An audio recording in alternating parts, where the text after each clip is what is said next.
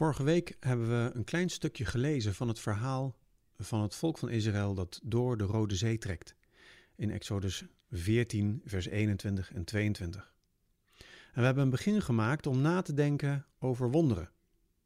Was de Rode Zee nu een wonder of een natuurverschijnsel? Of allebei? Reden om eens wat dieper over wonderen na te denken. En we hebben toen al gezien dat onze wereld eigenlijk al één groot wonder is. De natuur, ons leven, onze geboorte, de schepping zit vol van wonderen. Maar goed, nu moeten we toch ook aan de bak en ons even buigen over of wonderen wel bestaan en wat wonderen dan wel zijn. Gebeuren ze nu wel of niet? Theoloog van de Beek, ik uh, citeerde hem vorige week ook al even, schrijft over wonderen dat je niet meteen moet denken in tegenstellingen. Dus het wonder staat meestal niet tegenover onze werkelijkheid, ze zijn er vaak deel van. En dat vind ik een boeiende gedachte. En wonderen gaan dus niet helemaal per se tegen de natuurwetten in. Al zijn die wonderen er ook in de Bijbel.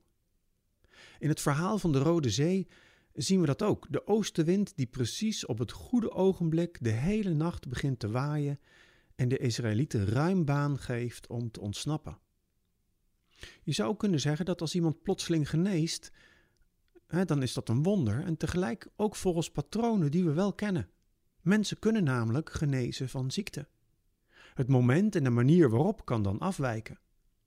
Iemand zit in geldnood en ontvangt net op het goede moment precies wat nodig is. Iemand is aan het verdrinken en er komt net op tijd een bootje langs. Wonderen eigenlijk die allemaal aansluiten op onze werkelijkheid. Ja, dan zou je ook kunnen zeggen, dan is het geen wonder meer. En voor sommige mensen is het dan weggeredeneerd of platgemaakt als je het zo uitlegt. Maar Van de Beek zegt dan heel mooi dat er een verschil is tussen verklaren en verstaan. Je kan het verklaren door de oostenwind aan te wijzen, maar verstaan, begrijpen als het ingrijpen van God. C.S. Lewis die gaat een stapje verder en die zegt eigenlijk werkt dit precies zo bij de Heer Jezus. God is actief door heel de schepping. God draagt de schepping. Alle wonderen en verwondering komt van Hem. En dan zegt Lewis, in veel van de wonderen die Jezus doet, doet Hij precies hetzelfde als God. Maar dan op kleinere schaal en een lager tempo.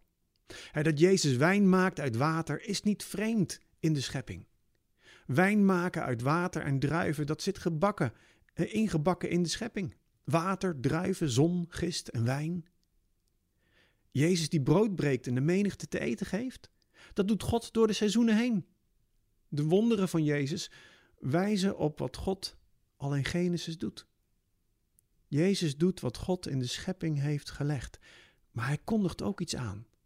Hij kijkt vooruit naar herstel, naar vergeving en naar heelheid. En ik vind dat prachtig om over na te denken hoe Jezus juist de scheppingspracht en kracht benadrukt in zijn optreden. Jezus laat niet zien dat hij een soort van magier is, maar in de wonderen zich juist verbindt met de God van de schepping.